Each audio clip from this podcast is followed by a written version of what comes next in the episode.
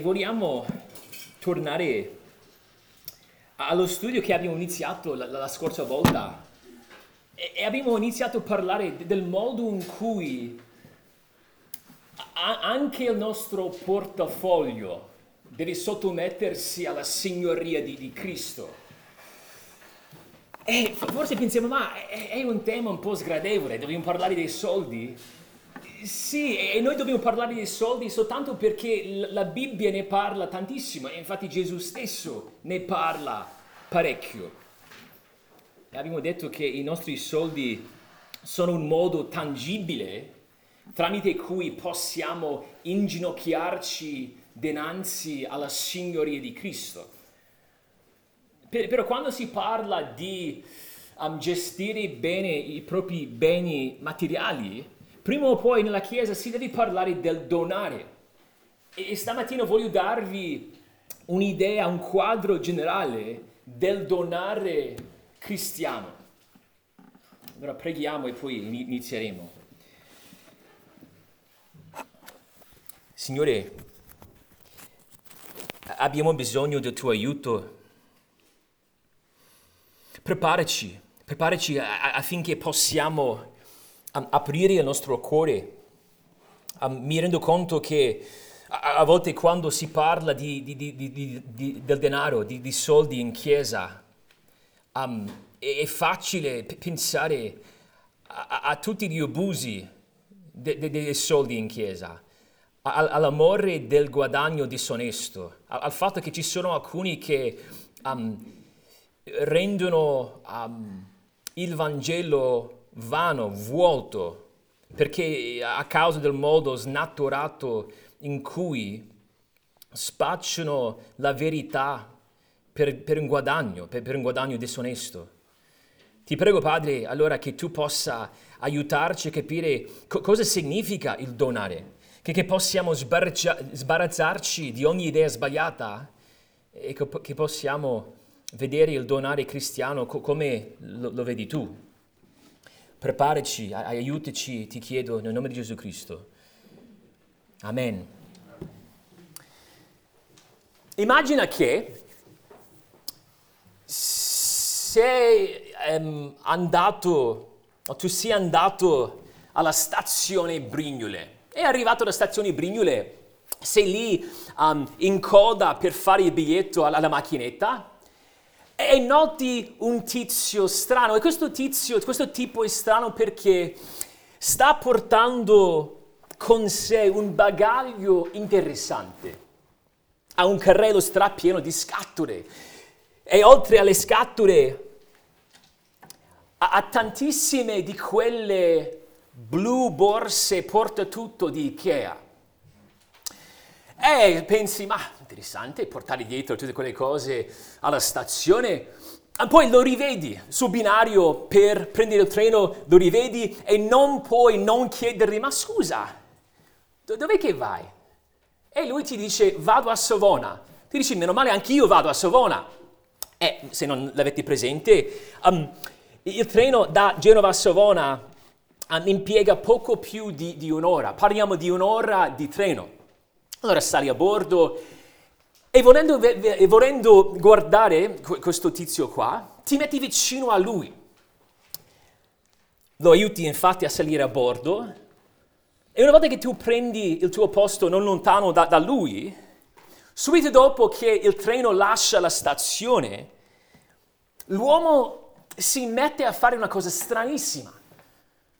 Incomincia ad arredare il suo posto sul treno appende le tende alla finestra, decora il sedile davanti con una bella foto incorniciata della sua famiglia, posa dei, cuc- dei, dei cuscini nuovi, belli sulle sedie, mette per terra un bel tappeto morbido. E poi eh, era, era, come se a questo punto non potesse diventare più assurdo, tira fuori alcune di queste scatole e incomincia a montare dei mobili. E guardando questa scena non puoi non pensare, ma il viaggio non è così lungo, che, che, che spreco. È assurdo investire così tanto in qualcosa che dovrà lasciare tra pochissimo tempo. La nostra vita a confronto con l'eternità è come quel viaggio da Genova a Savona, un viaggio di un'ora. Secondo la Bibbia la nostra vita è un vapore che appare per un istante e poi svanisce. E poi Ecclesiaste 5 ci aiuta perché ci dice che l'uomo se ne va come era venuto, nudo dal grembo di sua madre, cioè non può prendere nulla da portare con sé. Dobbiamo gestire i, i nostri beni materiali, dobbiamo gestire il nostro denaro come se ci trovassimo sulla soglia dell'eternità. No, non possiamo investire in questa vita perché questa vita è di poco, um, dur- eh, non è durevole, dura pochissimo. E nello stesso modo è una cosa insensata allestire o addobbare il tuo posto, decorare il tuo posto sul treno. È una cosa assurda ammassare i ricchezzi in questa vita alla luce dell'eternità. L'ultima volta abbiamo detto che Dio è il padrone di tutte le nostre cose, ma ci permette di avere l'amministrazione di queste cose per fare degli investimenti celesti. Cioè, cioè possiamo spendere i nostri soldi per promuovere il suo regno. Quando pensiamo ai nostri soldi, se vogliamo pensare a quello che abbiamo alla luce dell'eternità, dobbiamo chiederci ma, ma, ma come dobbiamo donare? La settimana scorsa vi ho dato dei principi generali per quanto riguarda i nostri beni materiali, per quanto riguarda i nostri soldi, eccetera. Ma, ma stamattina v- vogliamo rispondere brevemente a quattro domande sul donare cristiano. Quattro domande sul donare, sul donare cristiano. Primo, ma si deve donare? Si deve? Secondo, ma quanto? Qu- quanto si deve dare? Terzo, come? In che modo si deve dare? E poi, quarto, per che cosa si deve dare? Cioè, come vengono usate queste risorse? Allora la prima domanda, quella più facile, ma si deve dare? Il Nuovo Testamento dà per scontato che, che ogni credente debba dare alla, all'opera della Chiesa locale per amore del Re Gesù e per amore del suo regno. Secondo la Bibbia un lavoro, un guadagno è una benedizione. Ecclesiaste 3 ci dice che possiamo goderci il benessere che ci procuriamo grazie a un lavoro. Possiamo goderci le belle cose nella vita ringraziando il Signore. Poi possiamo dire che un lavoro ci permette di provvedere per la nostra famiglia.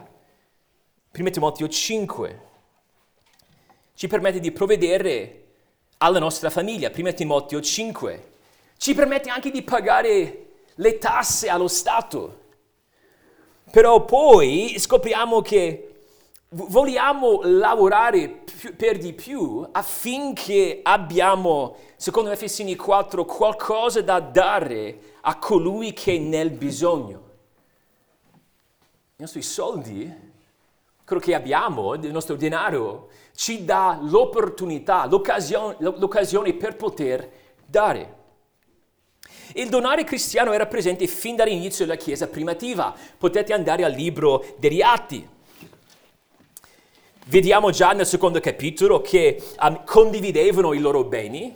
Poi se andate al capitolo 4, capitolo 4, il versetto 34, vediamo che la Chiesa a Gerusalemme vendeva le loro cose e se state guardando 4.34, e portavano l'importo delle cose vendute e lo deponevano ai piedi degli apostoli. Poi veniva distribuito a ciascuno secondo il bisogno. C'era già questo donare fino all'inizio. Però se andate al capitolo 4, 5, noterete che qui non si tratta di un obbligo, cioè non è che si dovesse vendere tutto per dare tutto alla Chiesa. infatti penso che abbiate presente quella scena con Anania e Safira. Guardate il, il, il versetto 4. Pietro ehm, disse a Anania, se questo non si vendeva, non restava tuo? Poi dice, è una, co- è, e una volta venduto, il ricavato non era a tua disposizione. E in altre parole, è stata una tua scelta di vendere questa cosa. non è che abbiate dovuto vendere questo terreno, è stata una scelta vostra. Cioè c'era la libertà di gestire la, la propria, um, i, i, propri beni personali. E, e poi brevemente vediamo che la chiesa di Antiochia, Atti 13, 27 a 30, mandò un dono per aiutare la Chiesa di Gerusalemme. E infatti questa colletta per la Chiesa di Gerusalemme è un tema molto importante nel Nuovo Testamento. Um, si parlerà tra poco di 2 Corinzi 8 e 9. Infatti abbiamo appena letto 2 Corinzi 9 che parla di questa colletta, cioè questo um, insieme dei soldi che sono stati raccolti per benedire, per aiutare la Chiesa di Gerusalemme. Possiamo anche pensare a Filippesi 4. Sappiamo alla fine di Filippesi 4, um, la Chiesa a Filippi diede un dono a Paolo, dove si trovava Paolo, in carcere. Quindi c'è questo tema ovunque nel Nuovo Testamento. Potete andare però a 1 Timoteo 5. 1 Timoteo 5.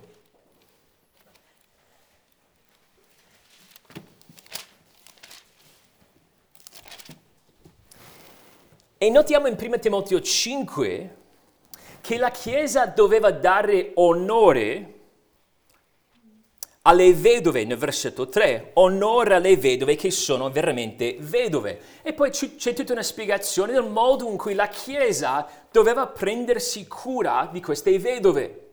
Quella parola onora si riferisce almeno in parte al sostegno finanziario. Cioè quando si tratta di onorare stiamo parlando di aiutare economicamente. La Chiesa doveva per forza aiutare coloro che, ne, che, che avevano bisogno, i bisognosi tra di loro. Poi vediamo la stessa parola, almeno la stessa radice, nel versetto 15, laddove Paolo ci dice che um, coloro che um, servono in quanto, scusate, il versetto 17, um, gli anziani che tengono bene la presidenza siano reputati degni di doppio onore, specialmente quelli che si affaticano nella predicazione e nell'insegnamento. Di nuovo la stessa parola, questo, questo stesso concetto. Dobbiamo onorare, cioè sostenere economicamente coloro che si dedicano alla predicazione de- della parola. Quindi mettendo insieme queste due realtà, possiamo dire che la Chiesa non può dare un sostegno ai bisognosi e non può rimunera- rimunera- rimunerare i suoi conduttori se i credenti che fanno parte della Chiesa non donano. Donare, possiamo dire, è un obbligo di ogni membro de- della Chiesa. E poi possiamo dire che ogni credente dovrebbe far parte di una chiesa locale se può, non è sempre possibile. Però la Bibbia parla tantissimo del nostro rapporto con Cristo che si vive in chiesa. È un modo molto pratico in cui si esprime questo rapporto con Cristo è il donare cristiano.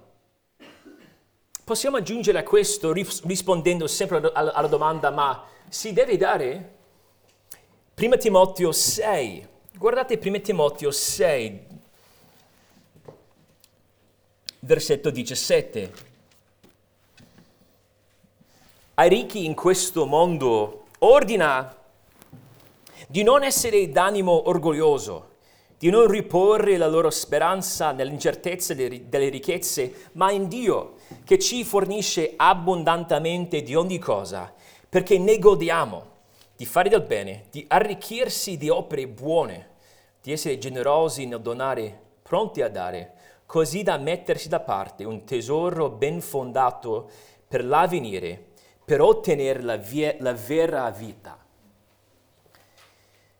E, e se leggiamo questo passo pensiamo, ma meno male, non sono ricco, non c'entra niente con la mia vita, sbagliamo. Perché ovviamente sta parlando di coloro che hanno più beni materiali, però il principio vale per tutti noi. Dobbiamo dare, dobbiamo donare, vogliamo, vogliamo essere ricchi nel donare agli altri, dobbiamo essere generosi. E, e poi guardate quell'ultima frase, parla della vera vita, di un tesoro ben fondato. Di che cosa sta parlando? Stiamo parlando di investire in cose celesti, cioè invece di investire in questa vita, vogliamo investire nella vera vita, cioè la, vi- la vita eterna. Allora abbiamo brevemente risposto alla prima domanda, ma, ma si deve donare? Sì, si deve donare. Oppure detto meglio, possiamo donare, cioè abbiamo il privilegio di poter far parte dell'opera della Chiesa locale. È, è un modo molto concreto in cui il nostro Signore ci permette di far parte delle diffusioni del Vangelo. Il nostro Signore non ha bisogno dei nostri soldi. E se avessi voluto avrebbe potuto agire in un modo, in un modo diverso. Però nella sua grazia ci permette di far parte in un modo molto tangibile, toccabile, di donare alla Chiesa per promuovere il regno di Dio. Allora possiamo chiederci, dopo aver affrontato questa prima domanda, ma stiamo donando? questo concetto de, del donare far parte della nostra esistenza? Quando pensiamo a quello che abbiamo, quando pensiamo ai soldi che il Signore ci ha affidato, come li usiamo? Quali, quali sono i nostri investimenti? E, e questo ci porta alla seconda domanda. Vi ho detto che dovete donare, secondo la Bibbia, fa parte di, di, dell'essere in Cristo. Però dobbiamo rispondere alla questa seconda domanda, cioè quanto si deve dare? Quanto si deve dare? Se dobbiamo dare, vogliamo sapere quanto. Ora, sappiamo che, che, che ci sono alcuni che direbbero senza la minima esitazione il credente deve dare la decima, cioè il 10% di tutto quello che ha. E pur non volendo mettere in dubbio la sincerità del cuore di questi fratelli e sorelle, la Bibbia non dice da nessuna parte che la Chiesa debba, debba dare la decima. Infatti quello che si troverà è che Cristo non ci fornisce nessuna cifra specifica, non ci dà nessun percentuale particolare che ogni cristiano debba dare alla Chiesa. E se vi state chiedendo, ma, ma, ma aspetta, p- pensavo che ci fosse questo concetto della decima. E, e c'era, magari è meglio dire che c'era questo concetto della decima. La prima cosa che dobbiamo dire è che nella vita dei patriarchi n- non c'era la regola della decima. A volte si parla di Genesi 14, c'era quella faccenda con Abramo, Melchizedek. Però vediamo lì che, che Abramo diede la decima del bottino recuperato dalla battaglia a Melchizedek, cioè il 10% di um, un, un bottino che aveva appena raccolto nel contesto di Genesi 14. Tutti per dire, non c'era nessuna regola stabilita per il popolo di Dio. Poi arriviamo alla legge di Mosè. E a volte si dice, ma noi dobbiamo dare come minimo la decima perché il popolo di Israele doveva dare un, la, la, decima. quindi dobbiamo fare come loro, però, però magari un pochettino di più. Ecco il problema con questo modo di ragionare. Nell'Antico Testamento, sotto il vecchio patto, sotto la legge di Mosè, non c'era una decima, ce n'erano tre. Dobbiamo parlare di tre decime. E se, state, se, se state, vi state chiedendo, ma puoi mostrarci queste tre decime? Certo. Andate a numeri 18, numeri 18. Qui troviamo un riassunto della prima decima. La prima decima è la decima levitica la decima levitica. È una cosa di cui si parla in Levitico 27, 30-32, però qui in, numero, eh, in numeri 18, numeri 18 e 21, si legge il riassunto di, di, di questa decima. Numeri, numeri 18-21. Ai figli di, di, di, Levi io do come proprietà tutte le decime in Israele in cambio del servizio che fanno nella tenda di convegno. Quindi, innanzitutto dobbiamo dire che si dava questa decima per sostenere i leviti, cioè i sacerdoti. Aveva a che fare con un sistema sacrificale.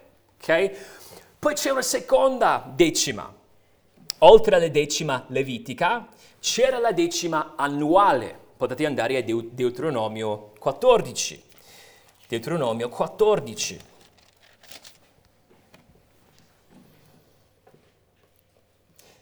E la, la decima annuale viene descritta qui, Deuteronomio 14, 22.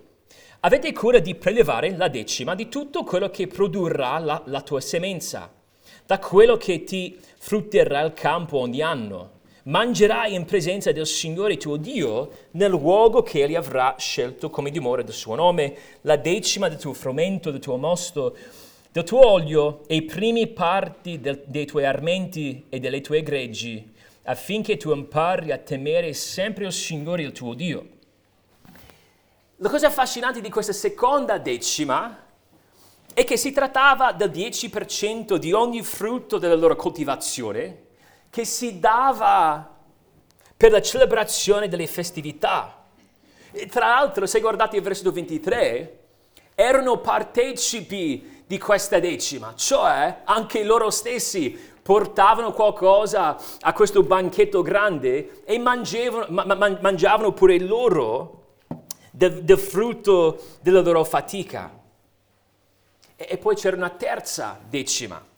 Sempre nello stesso capitolo leggiamo della decima triennale, cioè c'era una decima che veniva offerta ogni tre anni che serviva a sostenere i leviti, gli stranieri, e assicurare il benessere sociale del popolo. Nel versetto 28, Deuteronomio 14, 28, alla fine di ogni triennio metterai da parte tutte le decime delle tue entrate di quell'anno e le depositerai dentro le tue città. Il levita, il levita che non ha parte ne erediterà, ne eredità con te lo straniero, l'orfano e la vedova che abitano nelle tue città verranno, mangeranno e si sazieranno affinché il Signore, il tuo Dio, ti benedica in ogni opera a cui porrai mano. Ci sono altre, c'erano altre offerte, però a, a, giusto alla luce di queste tre decime possiamo già parlare di una cifra che va ben oltre il 10%. In totale loro dovevano dargli intorno al 23%. Quindi già se vogliamo prendere l'Antico Testamento, il vecchio patto e la legge di Mosè come il nostro punto di partenza, n- non si parla del 10% ma il 23%. Non possiamo semplicemente dire in altre parole che noi dobbiamo dare la decima perché Israele dava la decima. Le decime facevano parte del vecchio patto. E sappiamo nei Vangeli che a volte Gesù parla, parlò con i farisei del fatto che dovevano pagare le decime. Perché lo fece? Lo fece proprio perché erano sotto la legge di Mosè.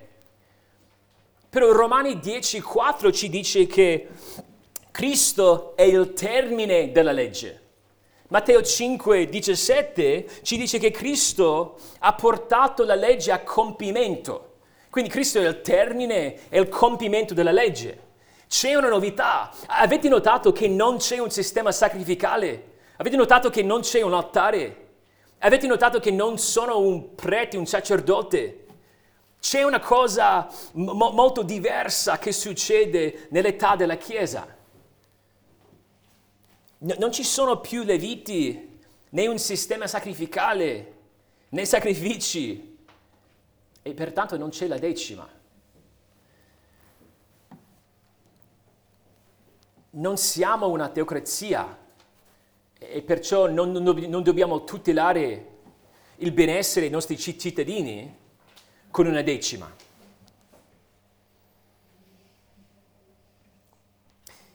Già nel 185 d.C. Irineo scrisse parlando della distinzione tra Israele sotto la legge e la Chiesa sotto la legge di Cristo, quelli dovevano consacrare la decima dei loro beni, mentre questi, cioè noi la Chiesa, che hanno, che hanno parte della libertà, condividono tutte le cose che appartengono loro in uso al Signore. C'è una nuova etica. Invece di far parte di una nazione, di dare um, delle tasse molto specifiche, noi vogliamo, essendo in Cristo sotto la legge della libertà, vogliamo chiederci come possiamo usare tutto quello che abbiamo per amore del nostro Signore. E dovrebbe essere una nostra gioia decidere quanto possiamo dare al nostro Signore.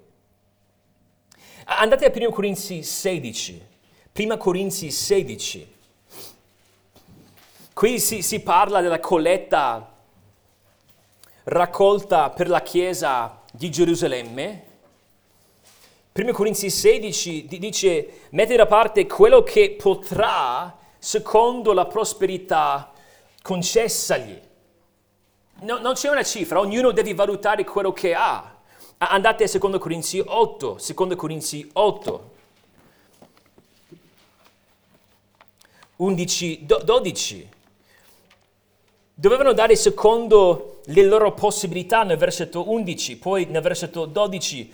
La buona volontà, quando c'è, gradita in ragione di quello che uno possiede e non di quello che non ha non devo chiedermi come posso dare quello che non ha, devo valutare quello che il Signore mi ha dato, se, se è tanto, se è poco.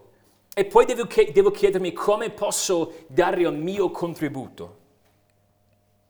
E poi se andate avanti di, di un capitolo, secondo Corinzi 9, 7, dice, dia a ciascuno come ha deliberato in cuor suo ci saranno stagioni in cui non possiamo dare più di tanto. Non abbiamo tanto da dare, ma magari ci, altre, ci saranno altre stagioni in cui abbiamo molto di più da, da, da dare. Il punto è che non possiamo dire che la decima sia il minimo indispensabile oppure lo stretto necessario, semplicemente perché non lo dice il nostro Signore. Dobbiamo valutare le risorse finanziarie, finanziarie che il Signore ci dà per poi chiederci come possiamo utilizzare una parte per l'opera del Signore. E questo ci permette di essere creativi. Possiamo impiegare la creatività guardando quali sono i bisogni degli altri e poi nella preghiera chiedendo davanti al Signore come possiamo usare quello che abbiamo per il bene degli altri. In altre parole, dobbiamo gioire nel donare con creatività, sospinti dall'amore di Dio davanti ai bisogni degli altri.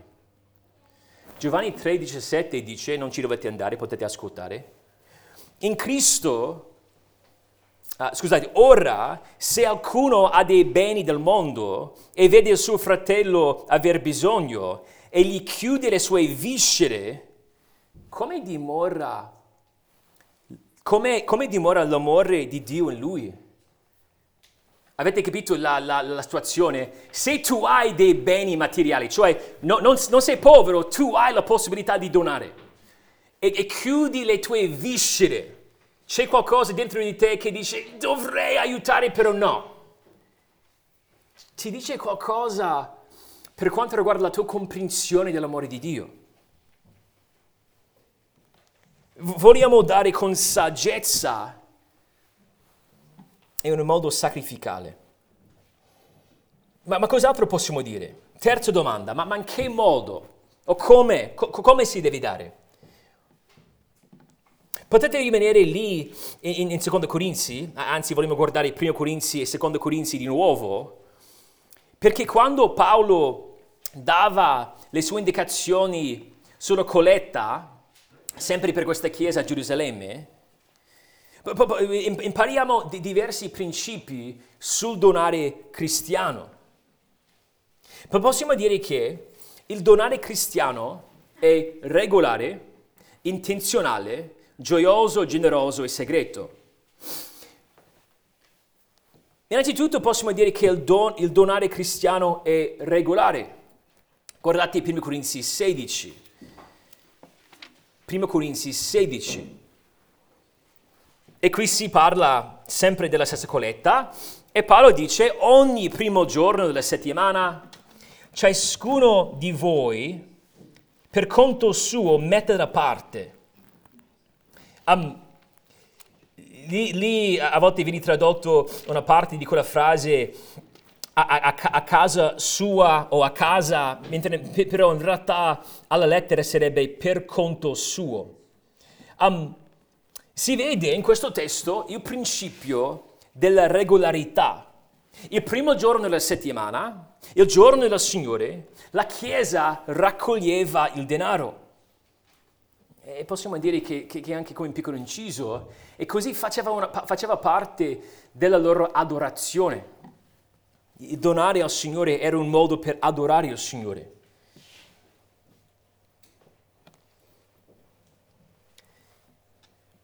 Sappiamo da Giustino Martire che scrisse 150 d.C.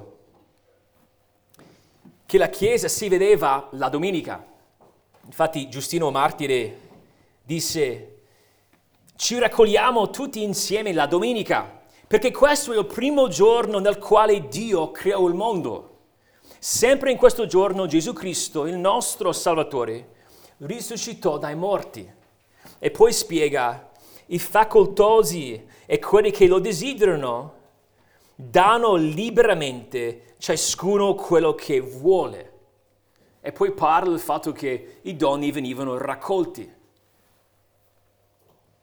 Il nostro donare deve essere, non deve essere sporadico, ma regolare. Deve far parte del ritmo della nostra vita cristiana. Poi possiamo dire che il, don, il donare cristiano intenzionale. Sempre 1 Corinzi 16, 2, alla fine dice, secondo la prosperità concessali, e poi come abbiamo visto di, di già, secondo Corinzi 9, 7, dia ciascuno come ha deliberato in cuor suo. Abbiamo già visto questo principio in parte, ma, ma non possiamo essere passivi. No, non vogliamo essere coloro che dicono, oh, devo dare qualcosa, allora tiro fuori quello che ho. Vogliamo essere deliberati. Vogliamo essere liberali nel nostro donare. Vogliamo essere pronti a donare, però dobbiamo considerare con ponderatezza quanto e come possiamo andare. Stiamo parlando dell'intenzionalità. Dobbiamo calcolare Dobbiamo riflettere su quello che il Signore ci dà. Vogliamo essere fedeli come amministratori. E poi il donare è gioioso.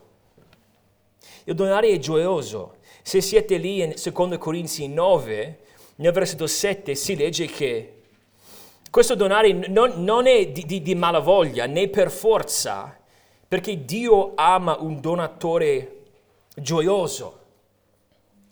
Se, se si vede una, una, una, um, un donare o, o un insistere sul donare in chiesa che è una forzatura, già a, abbiamo frainteso qualcosa. Perché secondo questo testo no, non è una forzatura, no, non è un insistere che questa persona dia que, quella somma di denaro. Paolo dice, Atti 20, che vi è, vi è, più gioia nel dare che nel ricevere, citando il nostro Signore. C'è, c'è gioia nel, nel dare. Vogliamo essere donatori allegri. Se doniamo come dice la Bibbia, vogliamo essere donatori allegri. Allora possiamo chiederci quando devo lasciare andare alcuni miei soldi per aiutare. Come lo faccio? Per me è una gioia. Cos'è che mi dà più gioia? Ricevere o, o dare? il nostro donare deve essere generoso. Nel versetto 5, secondo Corinzi 9, 5, si parla di, di, di questa offerta di generosità e non di avarizia, avarizia. E poi dice nel versetto 6, chi semina scarsamente mieterà altresì scarsamente e chi semina abbondantemente mieterà, altresì abbondantemente. E, e non trascurando mai le, le altre responsabilità che abbiamo, famiglia, Stato, eccetera, dobbiamo dare liberalmente. E poi possiamo dire che essere generosi è un atto di fede. Perché spesso non siamo disposti a dare perché penso, ma se dono quei soldi alla Chiesa o, a quella persona, o a quella persona che ha bisogno, cosa farò io? Però se guardate il versetto 8, dare, una, dare è un atto di fede perché confidiamo in Dio che ci darà tutto quello che ci è necessario. E, devo dire che sono, sono davvero grato al Signore per la vostra generosità. E so che parlo anche dalla parte di, di, di Massimo, però come pastori no, noi vediamo in voi, specialmente voi che siete membri di questa Chiesa, un, un cuore generoso e un cuore che desidera usare quello che avete per benedire questo gruppo e, e gli altri. Quando c'è un bisogno, sento spesso da voi, ma, ma aspetta, qualcuno sta aiutando Tizio? C- c'era qualcuno che, che, ha fatto qualcosa per, Caio? C'era, e c'è sempre questo desiderio di aiutare. E poi possiamo dire brevemente, questo non si trova in 2 Corinzi 8 e 9, si, si trova in Matteo 6, però ve lo, ve lo, ve lo dico velocemente. L'ultimo uh, l'ultima cosa che possiamo dire sul donare cristiano è che è, è segreto. È segreto. Gesù disse, quando dunque fai l'elemosina, non far suonare la tromba davanti a te come fanno gli ipocriti nelle sinagoghe e nelle strade per essere onorati dagli, dagli uomini. In altre parole, dobbiamo dare senza richiamare attenzione su di noi. Quando donare, no, non, non, devo parlare di quanto ho dovuto sacrificare per donare. No, no, non devo dire agli altri, ma volevo che tu sapessi che in realtà ho dato tantissimo.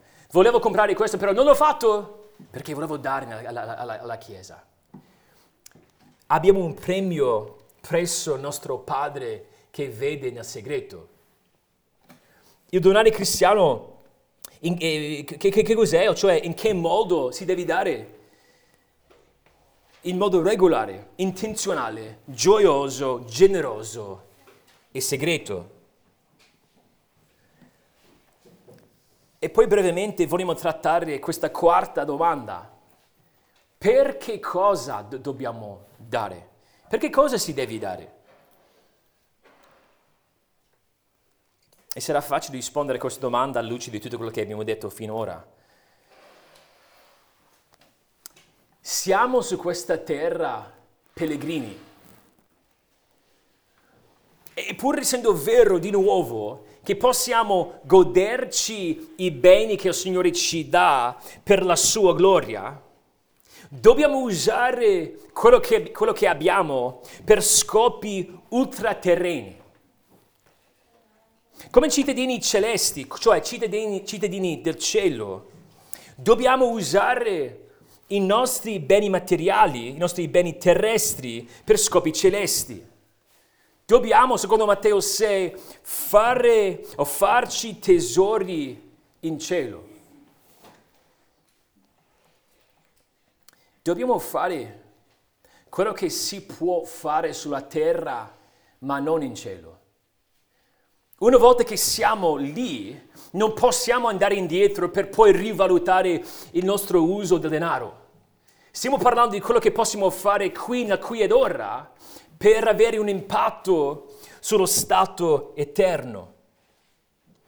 Possiamo spiegarlo così. Il donare cristiano è il mezzo pratico tramite cui si compie il grande mandato. Il mezzo pratico.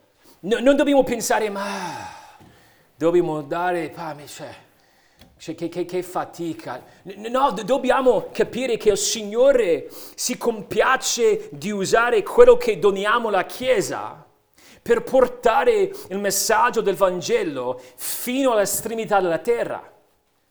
C- cos'è il succo del grande mandato? Dobbiamo fare discepoli di tutte le nazioni. Come possono andare i missionari alla, all'estremità della terra? Qualcuno deve pagare il biglietto. Spero che capiate che noi, cioè Massimo ed io, in quanto missionari, possiamo fare discepoli in Italia grazie alla generosità di credenti che fanno parte di chiese americane che ci, stost- che ci sostengono. Spero che capiate che noi siamo in questa sala possiamo vederci anche durante il virus, anche durante il Covid, grazie alla generosità di credenti americani. E il nostro desiderio deve essere, ma, ma, ma no, no, non vogliamo che questa diffusione si fermi con noi. Vogliamo che, che, che vada oltre, vogliamo che anche noi possiamo donare, anche noi possiamo um, dare i nostri soldi per preparare dei missionari e magari saremo noi a mandare degli italiani in India, in Cina.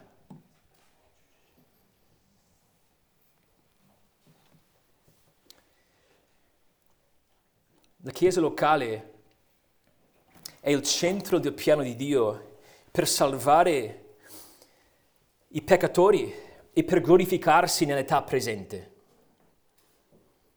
Dunque, mentre possiamo dare ad individui, è giustissimo che usiamo i nostri soldi magari per dare a un altro ministero, va benissimo, però al centro del donare cristiano si, si trova il donare alla Chiesa locale.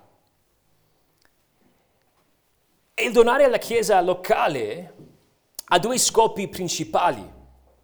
Curare i, crede- i credenti bisognosi e sostenere i conduttori della Chiesa. Infatti, se ricordate, abbiamo già visto questo in prima Timoteo. Abbiamo parlato del, dell'onore, onore per vedove e per anziani.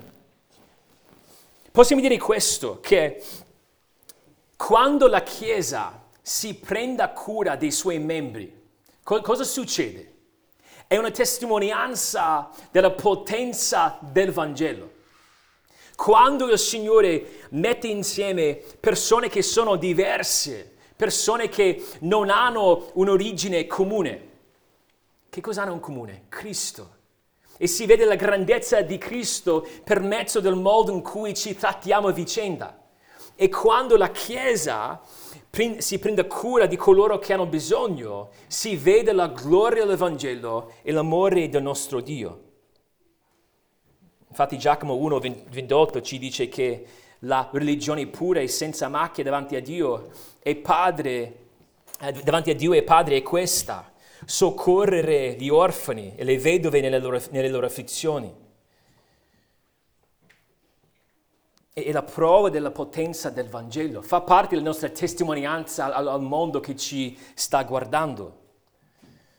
E poi se siete lì nelle vicinanze di, di 1 Corinzi, andate a 1 Corinzi 9. 1 Corinzi 9, abbiamo già visto questo principio in 1 Timoteo, però 1 Corinzi 9 parla tantissimo del fatto che um, dobbiamo mm, sostenere i conduttori, però ecco il principio, il Signore ha ordinato che coloro che annunciano il Vangelo vivono del Vangelo i membri della Chiesa donano affinché i pastori possano dedicarsi allo studio della, della, della parola. Funziona così, la pecora dovrebbe essere contenta di donare perché sa che il Signore userà quel suo dono per permettere il pastore di dedicarsi più pienamente allo studio della parola. Così il pastore posso nutrire sempre più attentamente il gregge e crea tra, tra l'altro un legame speciale tra pastore e pecora.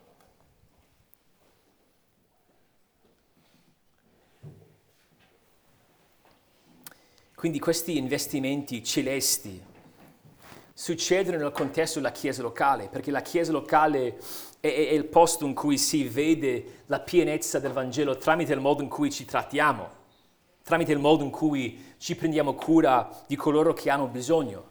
E la Chiesa locale è il punto di partenza per essere fedeli al grande mandato. Potete pensarci così.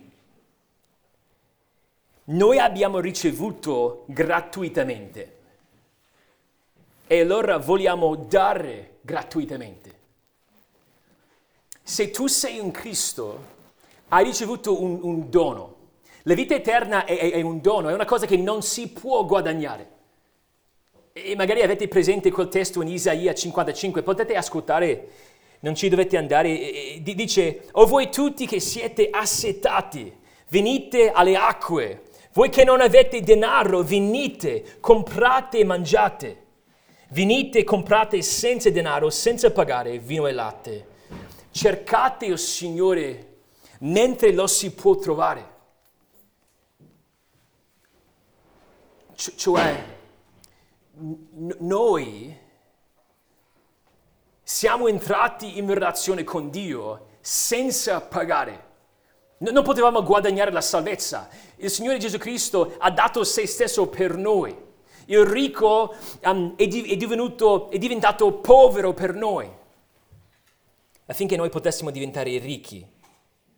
E allora in, in, in, in parole semplici possiamo dire che noi vogliamo dare gratuitamente affinché gli altri possano sentire di questo dono della salvezza che noi stessi abbiamo ricevuto gratuitamente.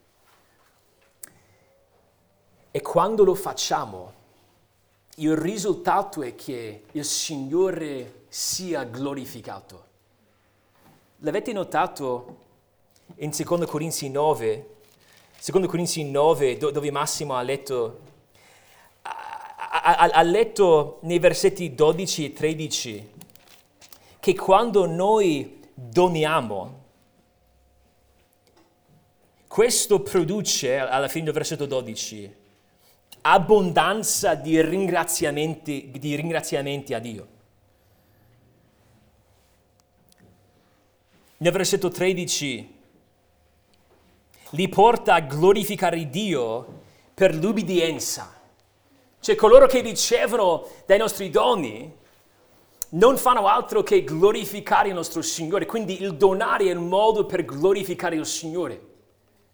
E poi è affascinante perché c'è un altro testo in 2 Corinzi che um, si serve di un linguaggio molto simile. Andate a 2 Corinzi 4 e poi abbiamo finito. 2 Corinzi 4 vediamo una progressione molto simile. Guardate il versetto 15, 4-15. Paolo sta parlando del suo ministero, dice tutto ciò infatti avviene per voi, affinché la grazia che abbonda per mezzo di un numero maggiore di persone moltiplichi il ringraziamento alla gloria di Dio. Ecco perché dobbiamo dare. Vogliamo dare affinché coloro che fanno parte della Chiesa possano ricevere aiuto e quando ricevono aiuto possono ringraziare il Signore alla sua gloria. Però vogliamo dare inoltre affinché il Vangelo possa raggiungere più persone. E quando più persone sentono per la prima volta questo Vangelo, cosa succede? Ci sono più persone che ringraziano Dio, ringraziano Dio. E quando c'è più ringraziamento, cosa succede? Dio è più glorificato. Ed è così che il nostro donare ci porta a investire in cose celesti. Dobbiamo chiederci co- come stiamo donando. Siamo come quel tizio fittizio che si metteva sul, sul treno per decorare il suo posto, per arredare il suo posto o siamo persone che guardano all'aldilà. Qualcuno ha scritto, e finiamo con questo, una sola vita presto passerà, solo ciò che hai fatto per Cristo durerà. Signore, ti ringraziamo per la tua parola, ti prego di benedire questo studio. Padre, possiamo tutti ammettere che ci sono stati momenti in cui non abbiamo donato quanto avremmo dovuto, o magari, magari ci, ci, siamo scordati di, di, di, di dare, o siamo, ta- siamo stati così, tanti, così tanto indafferrato con altre cose che, che, che non c'era veramente questo desiderio di donare nel nostro cuore. Non vogliamo essere legalisti, non vogliamo essere guidati soltanto da un dovere. C'è un dovere, però vogliamo che questo dovere ceda il passo alla gioia. Vogliamo essere donatori allegri. Che tu possa fare questo nel nostro cuore. Chiediamo nel nome di Gesù Cristo. Amen.